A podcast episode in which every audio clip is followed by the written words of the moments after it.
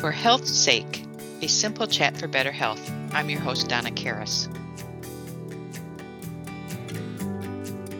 I'm talking with Kim Barnhart. She's a social worker at Lakeview Hospital, and we're talking about caring for elderly parents, about how to make sure they get the care and support they need. Welcome, Kim. Thank you. I'm happy to be here. Can you share some of the signs we might see that indicate our parents need more support at home? So, when the home environment is less clean or maybe organized than the individual's norm, might be a sign that they might need more support. Maybe if they're not participating in social engagements the way they previously did, or if they make comments or complaints that usual activities are getting more difficult. What is the best way to talk to our parents about these concerns? So many elders are very private or fear if they disclose that things are not going well and that they may be persuaded to move or accept care or services they don't want, they might not be as open to having those conversations. So let them know your inquiries are coming from a place of care and love for them and that you want them to be involved in the decisions that are made. Ask them what they value do they want to stay in their home? Or is it becoming too difficult to manage? Ask what things they fear. Sometimes it's a loss of independence. They might fear that their money's going to run out or that they don't want to be a burden to family members. Some of those kinds of things are things to watch for. What key areas should we consider when looking at their needs? So, for someone who has never used an assistive device for walking, watch to see are they reaching for furniture or other surfaces as they walk through their house. That might be an indication that they need a cane or a walker to help them get around.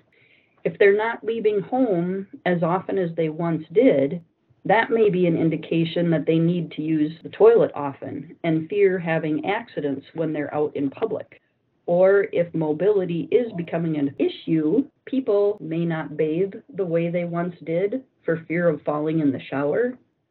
You might also want to ask how they manage their medications. Do they take them out of the pill bottles or do they use a weekly pill box system? Do they remember to take their medication or do they occasionally wonder if they remembered to take their medication? You might want to talk with them about groceries and other shopping needs and ask if they would like assistance with that. Can someone help us assess their needs? Yes, the county of their residence offers something called a MIN Choices Assessment. And that can help assess care needs. It can they can recommend resources and determine if the individual qualifies for assistance to pay for the care.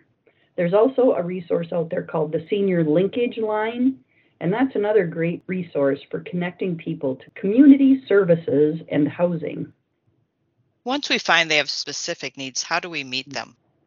If family members and friends are willing to assist, a schedule can be created to define who will provide what service and when.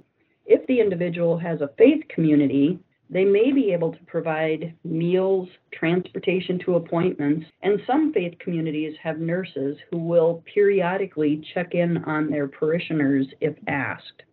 If those options aren't possible, contact the county for a MnCHOICES assessment or call the Senior Linkage Line to get information about the resources that are available in your area. How do we keep from burning out? It's important to know your limits and don't be afraid to ask for help. Once you start asking friends and colleagues if they've been through a similar situation, you'll likely find they have, and you can pick their brains for ideas and suggestions. If you work for a corporation that has an employee assistance program, that may be a good resource to find information about caregiver support and resources to maintain your own mental health and well being. Once we've started getting help for them, how do we monitor and evaluate how things are going? So check in with your loved one often. Ask them how they think things are going. And then be observant of changes in their usual activities and talk about your observations. And then again, reaching out to the resources that we previously talked about. Well, this is a great start. Thank you for the information. You're welcome. Thank you for having me. Thanks for listening. These podcasts are a publication of Health Partners, Amery Hospital and Clinic, Hudson Hospital and Clinic, Health Partners Clinic, Stillwater, Lakeview Hospital, and Westfields Hospital and Clinic.